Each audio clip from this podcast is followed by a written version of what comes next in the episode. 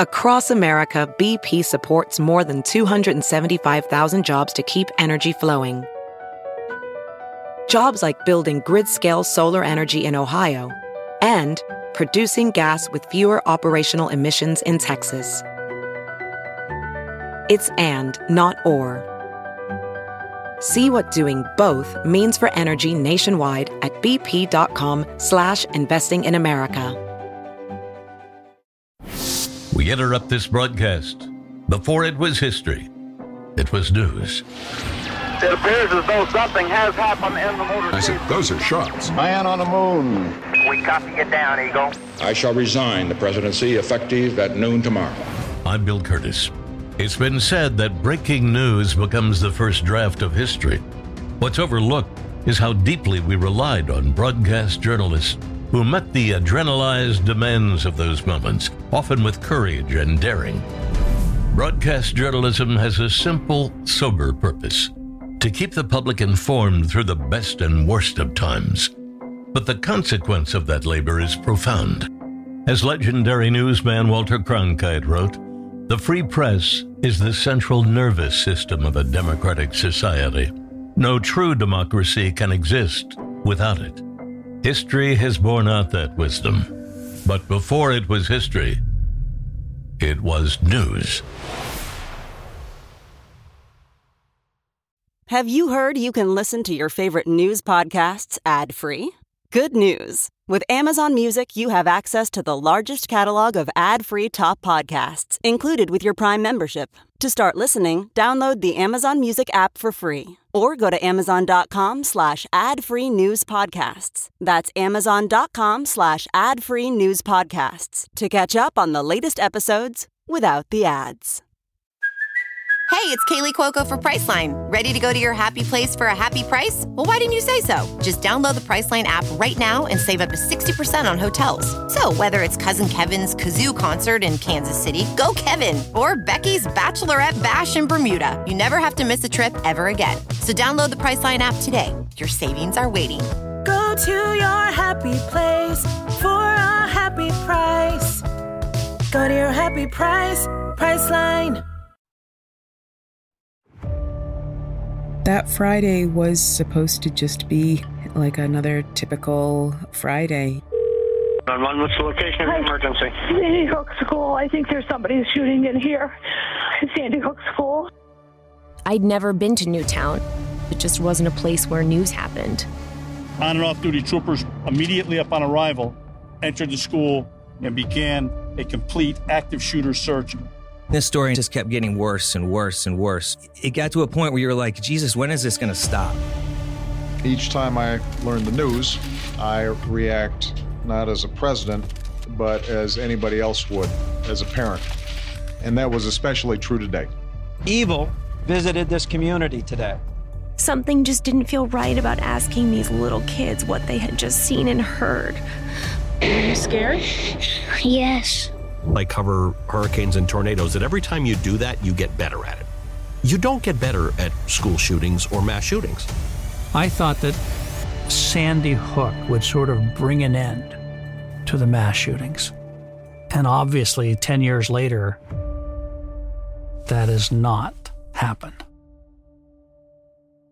I'm Brian Williams. It was 11 days before Christmas, Friday, December 14th, 2012.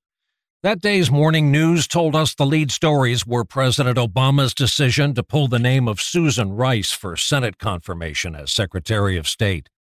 Another decision by the president to not interfere with marijuana laws in individual states. And a new report out on CIA sponsored torture during the Bush administration.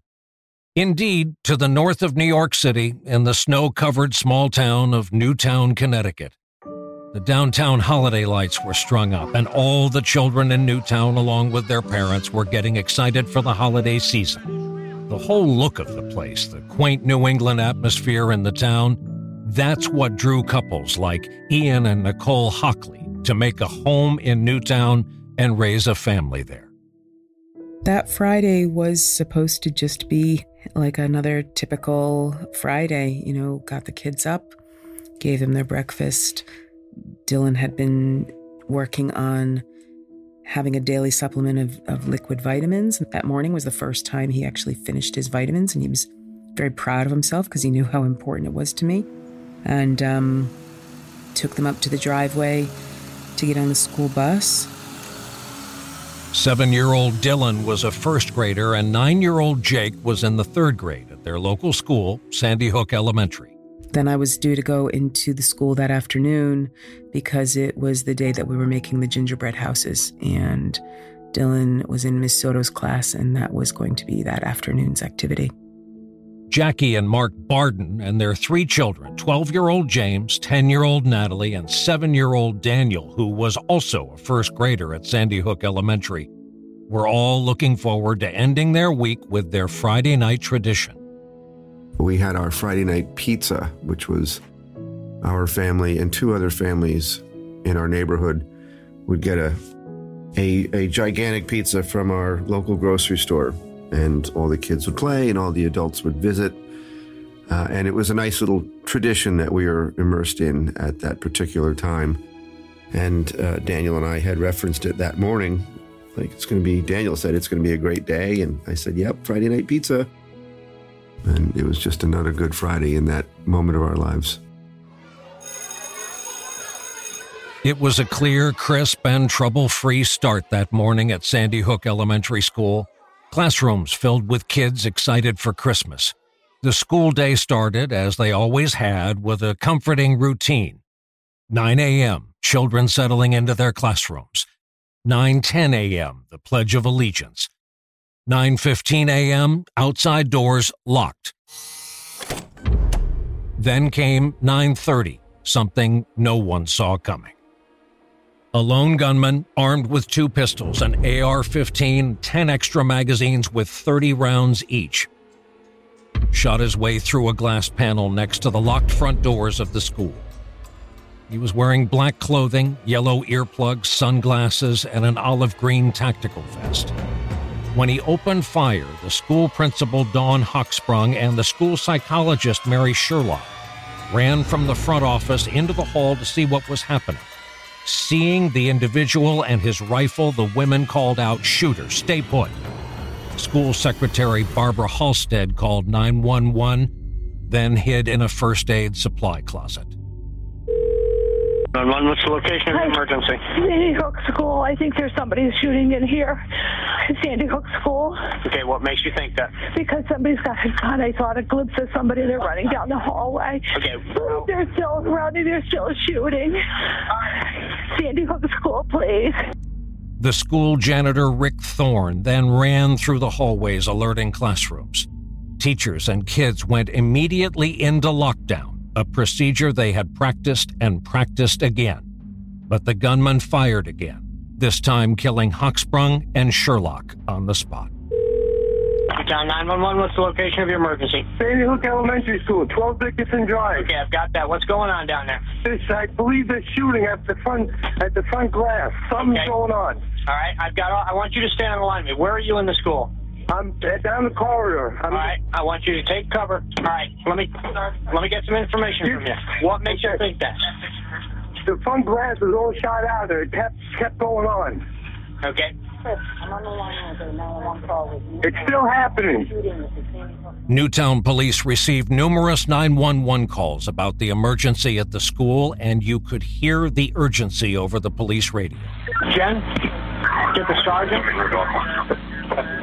All right, get everybody you can going down there. State police have been notified. Liz Dahlem, a morning news reporter for WVIT in Hartford, the local NBC affiliate, was preparing what she thought was her final story for the morning when the newsroom started hearing about something happening at a school. I worked the 3 to 11 a.m. shift, and we had had our corporate Christmas party the night before. So I was up way past my bedtime, um, was thinking, okay, it's a Friday. We're going to just get through the day. The weekend is upon us. Um, my photographer, John Senecal, and I were back in the newsroom starting to write and edit our piece for the 11 a.m. show. And that's when the scanner chatter started. 6 7 Sandy Hook School. Caller's indicating she thinks there's someone shooting in the building. WVIT's news director, Michael St. Peter, was holding his daily editorial meeting when it was interrupted by his assignment editor telling him she was hearing police chatter about a shooting. Our assignment editor, Danielle Poulin, was uh, listening to the scanners and getting ready for her day, and she heard some sporadic chatter on the scanners that just said something to the effect of school and shooting. All units, the individual that I have on the phone is continuing to hear what he believes to be gunfire. Hearing the commotion in the newsroom, cameraman John Senecal knew that his day was about to change. You could tell there was just some just unease. You know, there was stuff going on. You could hear it in the background. You could kind of tell people were up at the, the desk, and we had an open newsroom. And I remember Mike St. Peter, who was our news director at the time, was standing up at the desk. You knew something was up, right? By now, the gunman had made his way into room eight, a first grade classroom. Substitute teacher Lauren Rousseau was hiding her students in a bathroom, but the gunman forced his way in, killing Rousseau and Rachel D'Avino, a behavioral therapist for special needs students. And in that room, he killed 15 children. He then crossed over to room 10, another first grade classroom where he proceeded to kill the teacher, Victoria Soto, and five of her students in cold blood. We were busy making phone calls to try to find out exactly what the situation was. And we got a hold of the spokesman for the Connecticut State Police, Lieutenant Paul Vance. And he said that he couldn't tell us anything that was going on, but he did say, I would advise you to make sure that you send somebody to the scene. This was a, a clear tip off without giving us any specifics that there was a story developing there that was going to be something that, as a news organization, we were going to be interested in covering, that it was something that we should cover, that we should be there for. And so that was, in fact, our first inkling that this was probably going to be a significant story, but we didn't even imagine at that point the tragedy that was unfolding. Our news director, who was the most even keeled, calm, never rattled guy, ran out of his office and screamed across the newsroom, Dahlem and Senecal, get your gear and start heading west. And we knew just by his sense of urgency, this was something big. Part of me is like, I want to go home. I want to end my week. And the other part of me is like, all right, we got a job to do. So Liz and I get in the satellite truck. We're banging down I 84 and we're going. Like, we're going. My kickboxing class that I went to that morning was supposed to be from 10 to 11. So as I was driving to kickboxing, one of my best friends called me and said, Hey, you might want to keep out of town center. There's a lot of cops and, and something's something's going on. And, you know, Newtown, like the most excitement we get here is, you know, SUV versus deer, really. So I just assumed it was a bad car crash or something. And I just said to her, Don't worry, I'm on the other side of town going to kickboxing. And she said, okay. Just three and a half minutes after receiving the first 911 call, members of the Newtown Police Department, both on duty and off, converged on the school grounds, rushing toward what was now an active and urgent crime scene. As officers followed their training and stormed into the building, the gunman ended his 11 minute rampage by shooting himself in the head with his own 9mm Glock handgun guaranteeing we would never really know his true motive. As early as 10, 10 15, 10 30, we were uh, picking up little bits of information. We knew by 1030 that the incident was at Sandy Hook Elementary School. We knew fairly early on that the schools in the community were all on lockdown, that the schools were secured. So we were feeding Liz this information as she and John were heading to the scene. And at the same time, we were going on the air with some periodic news bulletins. This is a photo just into our newsroom of students being evacuated in the last hour or so from Sandy Hook Elementary School. It was supposed to be a very easy day. Correspondent Chris Hansen was working for Dateline NBC.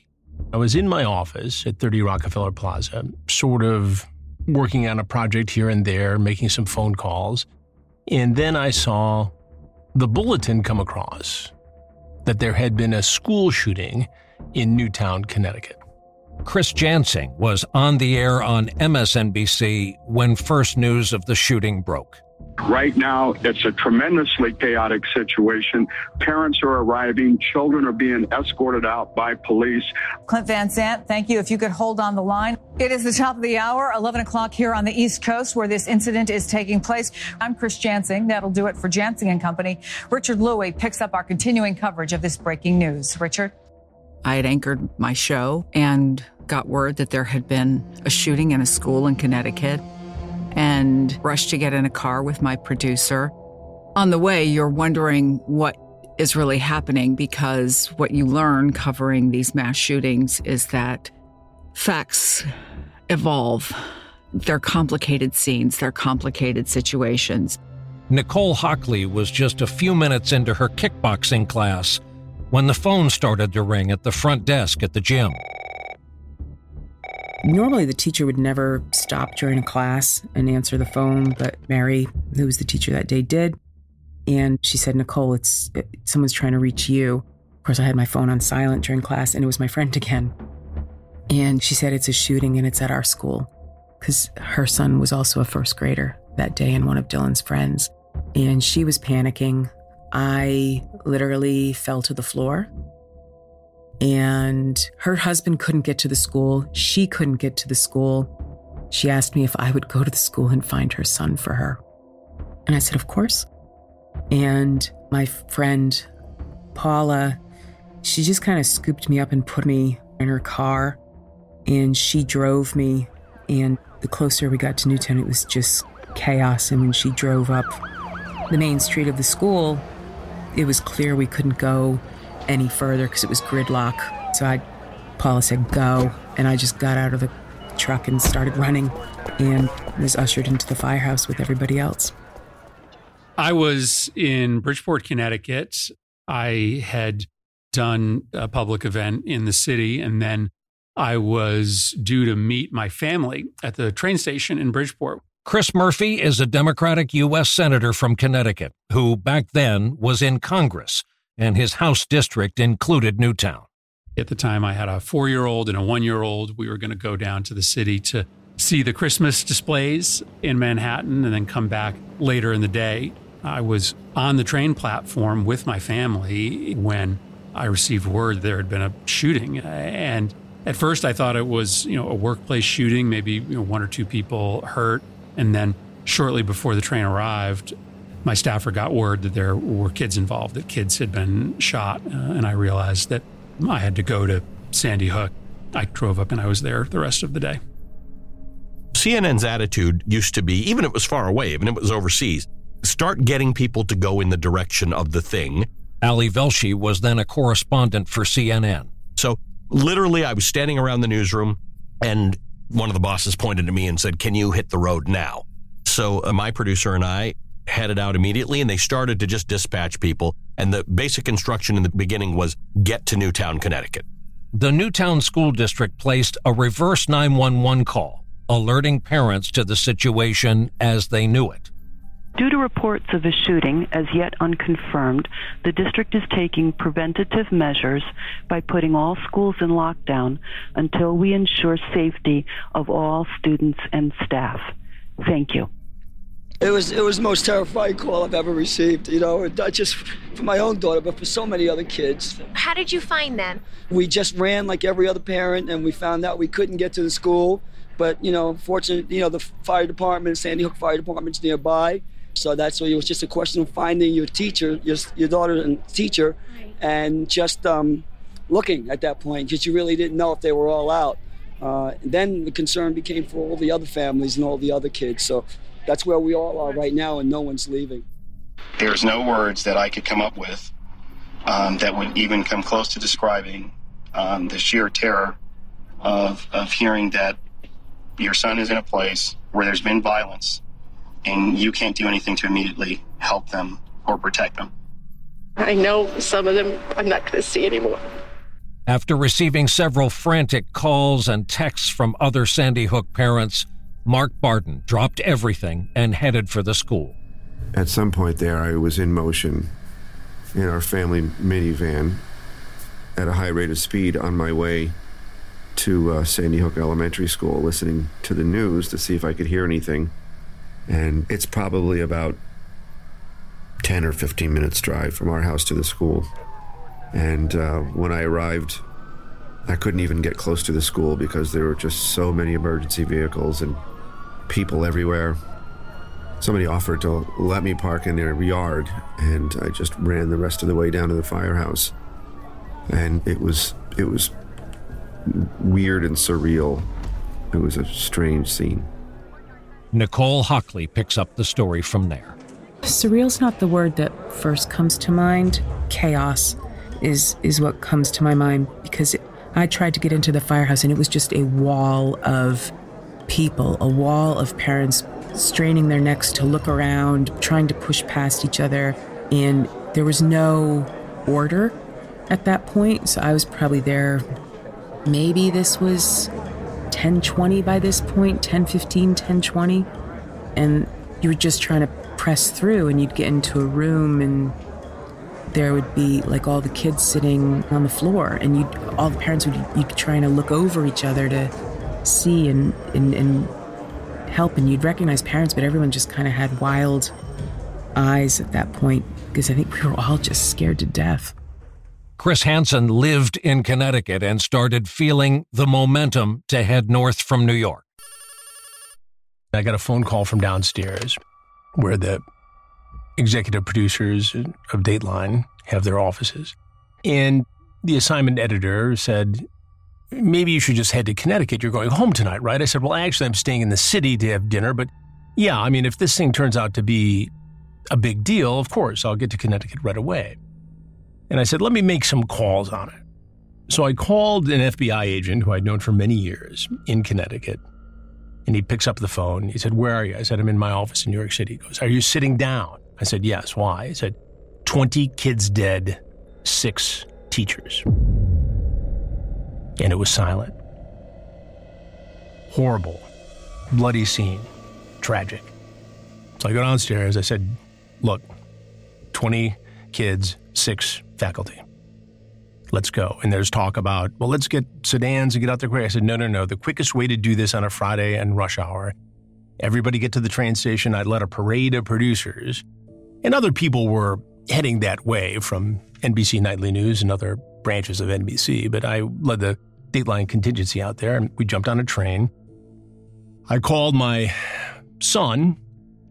I said, go get my car and a warm coat and go to Subway Sandwich and get, you know, a dozen sandwiches and meet me at the train station. And he shows up and I jam all these people in the car and off we go to head up to Newtown. The WVIT television crew, correspondent Liz Dahlem and her cameraman John Senecal, were the first television news crew to show up on the scene that day. Once we got into the town, it was just rows and rows of police cars, ambulances, just wedged in any way they could to get close to the school. The school itself was up a very long street slash driveway, so we could not physically see the school from where we were. But there was a community center and a fire department, and the fire department was set up as this staging area. So as as uh, Liz and John pulled into the area, we tried to get Liz on the phone because they hadn't set up what we call a live shot yet. So she went on the air with us to describe what she was physically seeing as they approached the scene. Let's go to our Liz Dahlem, who's live at the scene with the very latest on the situation of this report of a school shooting at Sandy Hook Elementary. What do, we, what do you have, Liz? It's very much an active scene out here. We've got lots of parents looking for their children, just waiting for word as to whether or not they're okay. Here on the scene, you can tell that state police are out here. They have been using uh, their we- they have their weapons standing by, and the chopper's also above the school. That's where the school is located, further down Dickinson Drive. Now that chopper's been sitting up there for the past couple of minutes now. We're told the children inside that school were evacuated a short while ago. Chris Jansing arrived in Sandy Hook and immediately experienced the profound sadness that had quickly transformed a beautiful town in southern New England. When I arrived, there was a priest, and I walked up to him, and a producer told me that he was the priest at the church where these children had been members, many of them. And I just looked at him and I said, I'm so very sorry. And he started crying. And I started crying. I don't I don't think ever in, in the 40 years I've been a journalist I've ever cried or hugged a person, but we just hugged and held on to each other. The enormity of what was unfolding was so extraordinary. And somehow that hug and the fact that he cried gave me the strength to say, okay, now I have a job to do. And I need to be on my game because this matters. This matters to him. It matters to the people of this community. And very clearly, you knew this is something that touched the national psyche very deeply. We'll return to our episode in just a moment. As a professional welder, Shayna Ford uses Forge FX to practice over and over, which helps her improve her skills. The more muscle memory that you have, the smoother your weld is. Learn more at meta.com slash metaverse impact. As you write your life story, you're far from finished. Are you looking to close the book on your job? Maybe turn a page in your career? Be continued at the Georgetown University School of Continuing Studies. Our professional master's degrees and certificates are designed to meet you where you are and take you where you want to go.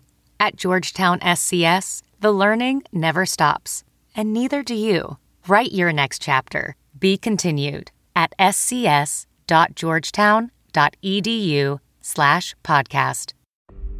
By now, all of the network news divisions and the cable news networks had correspondents on the scene or on their way. NBC's Chris Hansen and his team canvassed the surrounding neighborhood hoping to get some answers. When we arrived on the scene, I teamed up with one of my producers, Tim Eulinger. And, you know, in a, in a case like that, everybody does everything. You know, there's no, I want to cover this part of the story, I want to cover that. It's a matter of getting on the ground, and getting as much information as you can with as much sensitivity as one can muster. I went out into the neighborhoods of Newtown near the school and started to talk to people.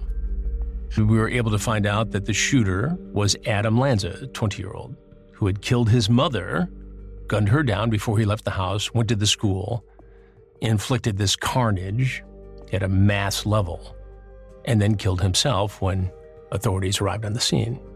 Like other parents, Mark Barden was growing desperate for any information about his young son, Daniel. It was excruciating not knowing what was going on inside the school. And I remember staff or parent volunteers holding up cards with grade numbers on them one, two, three, four in the garage of the firehouse. And they were collecting the students as they were evacuated from the school. And I kept hovering around grade one waiting for Daniel, trying to get information from anyone and everyone, and as was everyone else, and getting phone calls and texts like, What's going on? Have you heard anything? And I remember at some point during that, we heard that there was a rumor or a report maybe that the principal had been shot. And I'm still waiting for Daniel, and now I'm shifting gears into thinking about how am I going to tell him about that if that is the case. I was already trying to figure out how to explain to him. And just my mind racing thinking what what what is going on? On and off duty troopers responded to the school. This is lieutenant j. Paul vance spokesman for the connecticut state police. And with newtown police immediately upon arrival entered the school and began a complete active shooter search of the building.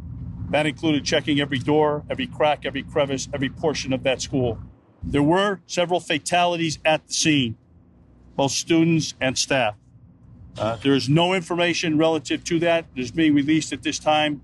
uh, until we've made complete and proper notification. The shooter is deceased inside the building.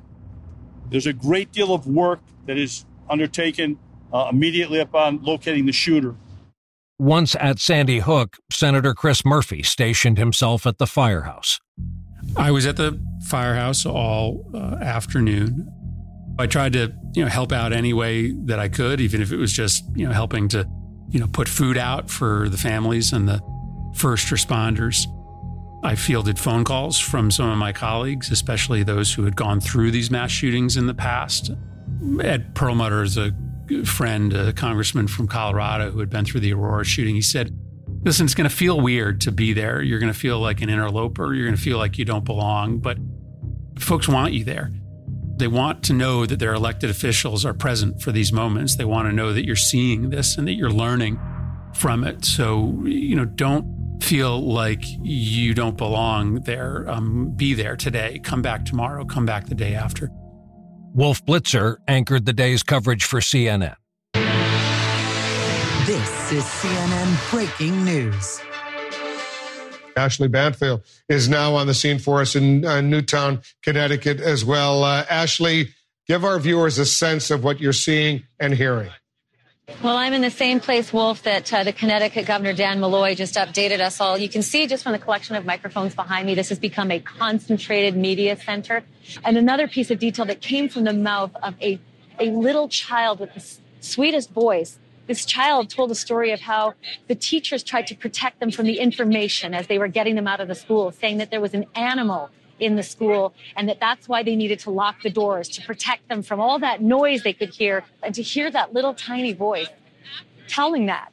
Um, it was pretty remarkable.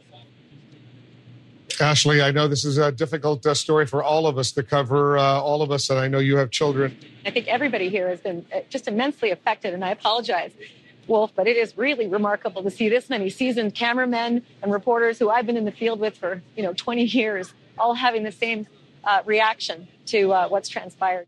Once the police had arrived and were assured the shooting was over and the gunman was dead, they still had to count for everyone and evacuate the school. They instructed the students, little kids who were scared to death, to keep their eyes closed, to put their hands on the shoulders of the classmate in front of them, and walk out single file. Teachers then escorted the children to the neighboring firehouse and into the arms of their waiting and anxious parents. We still didn't have any information at that point. And then we all just kind of, all the parents, we just pressed against the side walls to let the little kids walk through. And by this point, I'd found Jake in a side room with his third grade classroom. I found Miss Soto's classroom and someone I didn't recognize with only a couple of kids. Um, yeah, and that was hard. So you can sort of reimagine the image of the students walking shoulder to shoulder, being escorted by police down the hill and reunited with their parents at that staging area at the fire department. Now, at this point, when I see a parent with their child, I decide to try to discuss and news gather at that point because it's my job to get this information. And of course, with parental consent, I was asking students live on the air what they heard and what they saw. Now, this is an elementary school, kids aged 5 to 10. Something about that just didn't feel right. But this is the line that you straddle between getting the information and covering a story like that as a human. Sweetie, did you hear anything? Um, yeah. I was in the gym and I heard a loud, well, I heard like seven loud booms, and the gym teachers told us to go in the corner. So we all huddled, and I kept hearing these booming noises, and the um, we started crying. So all the um, gym teachers told us to go into the office where no one could find us. Something just didn't feel right about asking these little kids what they had just seen and heard. But I knew our viewers had to get an understanding of what happened in that building. So, some parents were very happy to allow their kids to speak, others were not, understandably so. But I do remember putting a little child on the air and asking them what they saw.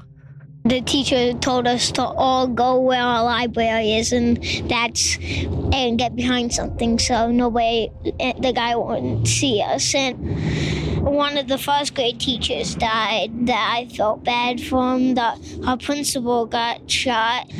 Were you scared? Yes. At the time, I didn't really even have the wherewithal to let the emotion of that moment sink in. It was more just back to you to the anchors and just letting the real raw emotion play out live on television because that's what you do during breaking news. I don't think that I've satisfactorily resolved in my mind the conflict between the desire to let people know what's going on with the raw, unfiltered interviewing of young children, and they were very young. But I didn't have much of a playbook. I didn't have any experience with this kind of a scenario before. But what they were saying was too important not to not to convey it to the uh, to our audience. Back to our episode in just a moment. Ophthalmologist Dr. Strauss has seen firsthand how the metaverse is helping surgeons practice the procedures to treat cataracts. Cataracts are the primary cause of avoidable blindness. He works with a virtual reality training platform developed by Fundamental VR and Orbis International to help surgeons develop the muscle memory they need. The result? More confident, capable surgeons. And even more importantly, patients who can see. Explore more stories like Dr. Strauss's at meta.com slash metaverse impact. There's something magical about unboxing. When you unbox BritBox, you uncover a world of British entertainment. Stream the UK's most brilliant series, including new and upcoming seasons of Shetland, Father Brown, and Death in Paradise. Plus, new originals like Payback, Irvine Welsh's Crime, and Archie, the story of Hollywood's greatest leading man, Cary Grant. Unbox BritBox and escape to the best of British TV. Stream with a free trial at BritBox.com. I'm Bill Kurtis. Sandy Hook Promise is a national nonprofit organization founded and led by family members whose loved ones were killed at Sandy Hook Elementary School. Their intent is to honor all victims of gun violence by turning their tragedy into a transformation. Here to share their mission are co founders Mark Barden and Nicole Hockley. School shootings are not inevitable. There is so much that you can do. None of this is inevitable. We know signs exist when someone is at risk of hurting themselves or someone else. So that's what we do at Sandy Hook Promises. We teach you what to look for and how to act when you see it. And then if you see it, we give you the tools to ensure that it's acted on. And when you're trained to recognize those warning signs and you know what to do next, it just becomes who you are. And over time, through generations, that's where the culture change comes.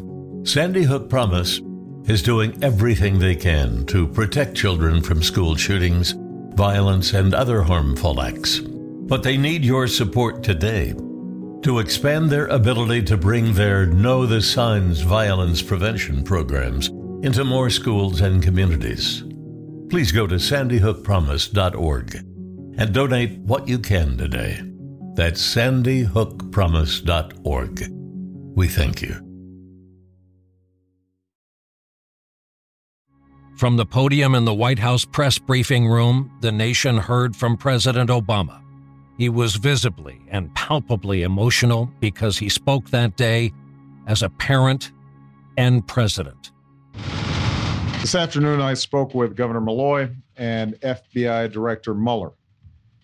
I offered Governor Malloy my condolences on behalf of the nation. Uh, we've endured too many of these tragedies in the past few years. And each time I learn the news, I react not as a president, but as anybody else would, as a parent. And that was especially true today. The majority of those who died today were children.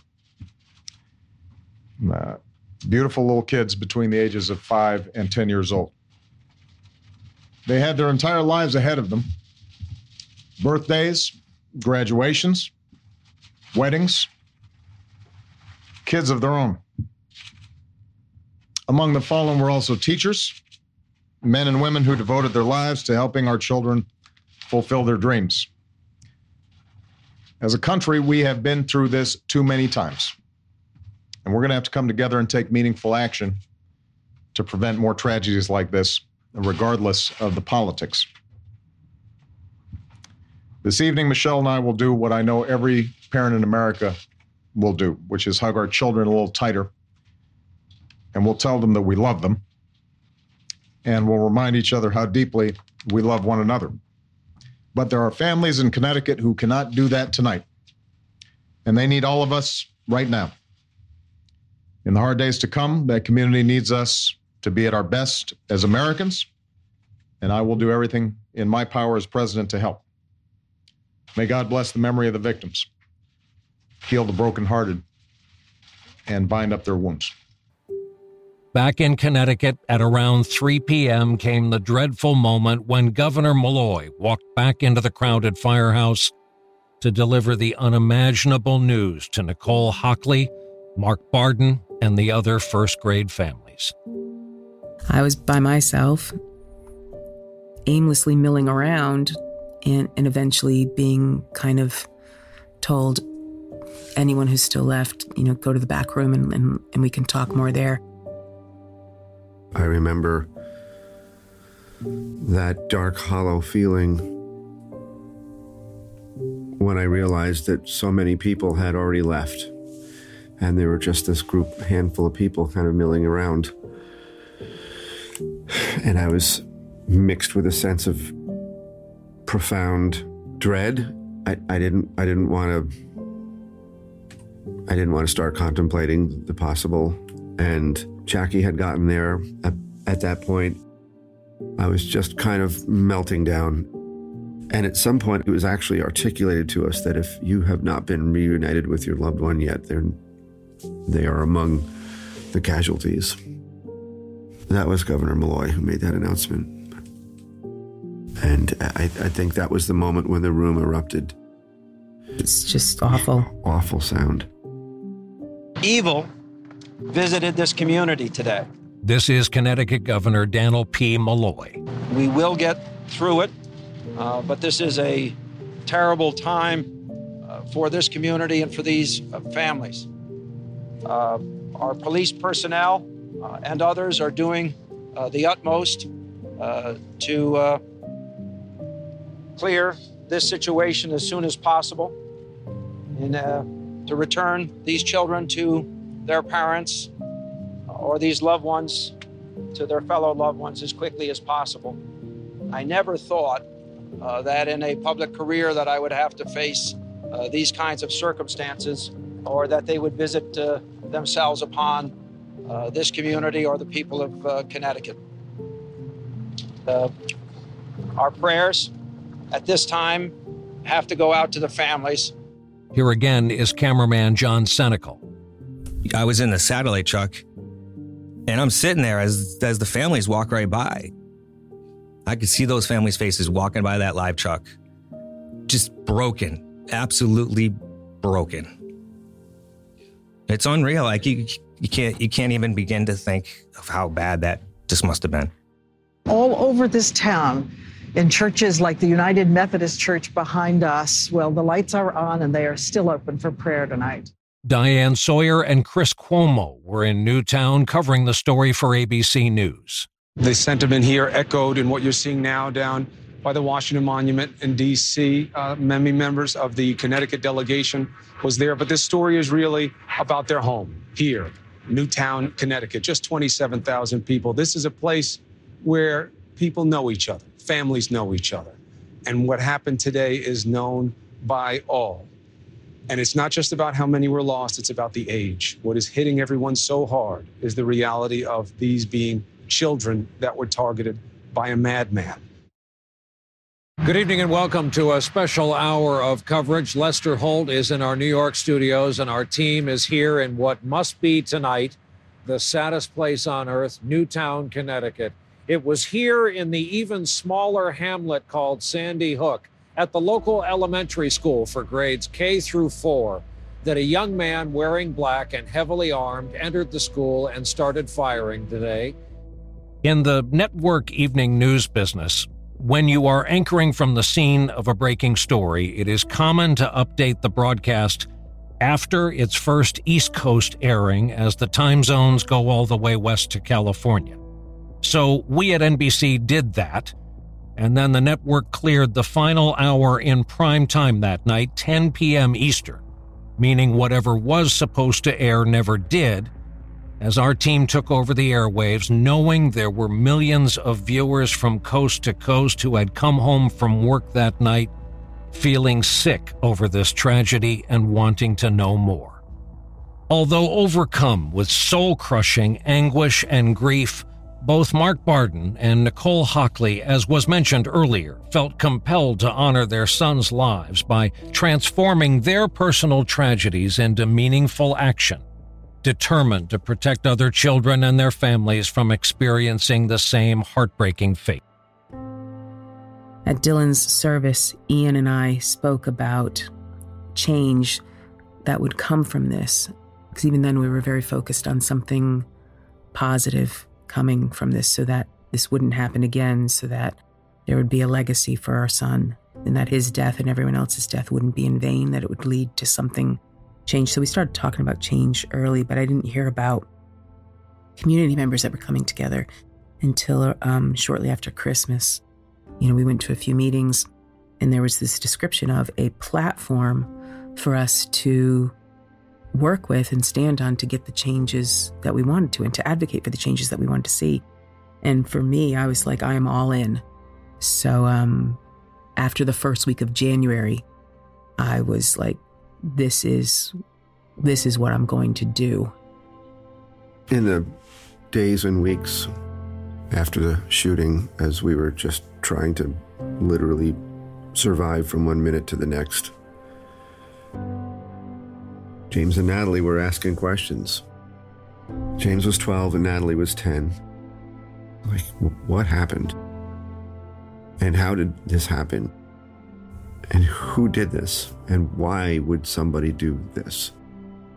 And we couldn't come up with a single response to any of those questions. And knowing that this group of folks from our community were trying to understand and learn some of the answers to those same questions, like Nicole, I knew pretty much right away that this was what I needed to do. This is what I wanted to do. This is what I had to do. After several days of intense international media coverage, correspondent Chris Jansing learned the folks of Sandy Hook were ready for the media to move on so they could be left alone to grieve on their own. On the last day I was there, there was a huge memorial that had grown up around the middle of the town. And people came and left flowers and teddy bears and notes and photos. And toward the end of that day, a woman who I'd seen there before came up to me and she thanked me for my coverage. And she said, Now I have to ask you for a favor. I said, Okay. She said, It's time for you all to leave. It's time for us as a community to be able to grieve. There are families who won't come to this memorial because they don't want to have to talk to the media and they're afraid that they will have to. And so I'm asking you this respectfully because I believe if the major networks go, maybe other people will take the hint and go as well. And later that day, I spoke to my bosses and I said, it's time for us to go. I think for all of us who do this for a living, we all have to carefully consider what impact we have and what imprint we leave wherever we go. Ali Velshi here speaks for all of us in the news business who've ever had to cover a school shooting it quickly becomes apparent that it's a category of reporting all its own and in the most crushing way. The problem was processing. Because I cover hurricanes and tornadoes, that every time you do that, you get better at it, right? Every hurricane I cover, I end up with better gear and I end up better having to understand how the hurricane is going to hit and, and how it's all going to go. You don't get better at school shootings or mass shootings. There's nothing about it to make you better. The police get better at how they communicate with us, the families get better at figuring out organization and how to get their messaging out. That there was no messaging back in the uh, Sandy Hook days. But we as reporters get no better at this. the tragedy of people who were alive living their lives doing in many cases celebrating or doing things that they do on their in the, you know on a normal basis now dead for no discernible reason. It was hard to process then and unfortunately it never got easier. But the idea of dead children that was something I, I had great difficulty with. What i did believe by the way and i think i said on tv that day and in subsequent days is that this is definitely going to change things. And i was i was quite wrong about that And before we go, forgive me if I take a moment to go through my memories of that day, and they are quite personal. At one point on that cold night, I was standing at our anchor location on a small berm across the street from the school and the firehouse. We had asked our medical expert, Dr. Nancy Snyderman, to join our coverage. And as she and I talked about the loss and the effect this tragedy would have on the surviving children and their families, I realized we were actually holding hands just off camera. We were, in that moment, just parents. And one more thing. As the weekend went on, there was a news conference with the local coroner. A reporter at the news conference asked the coroner what kind of clothing the children wore to school that day. Without hesitation and speaking through exhaustion, he looked at the reporter and answered, they were wearing little kid stuff. Well, of course they were. These little kids were wearing the clothes their parents last saw them in as they bundled them up for school, the same clothes on the same little kids they were expecting to see that afternoon, hopping off the bus or in the pickup line outside school. It felt like such a normal day 11 days before Christmas in a seemingly perfect little town covered in snow and twinkling lights. A little town where the old school has since been torn down because on that day in December, it became the saddest place on earth. Now, as always, we want to thank you for listening, and we close with this important message from Bill Kurtis. I'm Bill Kurtis. Sandy Hook Promise is a national nonprofit organization founded and led by family members whose loved ones were killed at Sandy Hook Elementary School. Their intent is to honor all victims of gun violence by turning their tragedy into a transformation.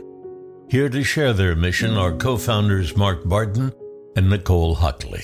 School shootings are not inevitable. There is so much that you can do. None of this is inevitable.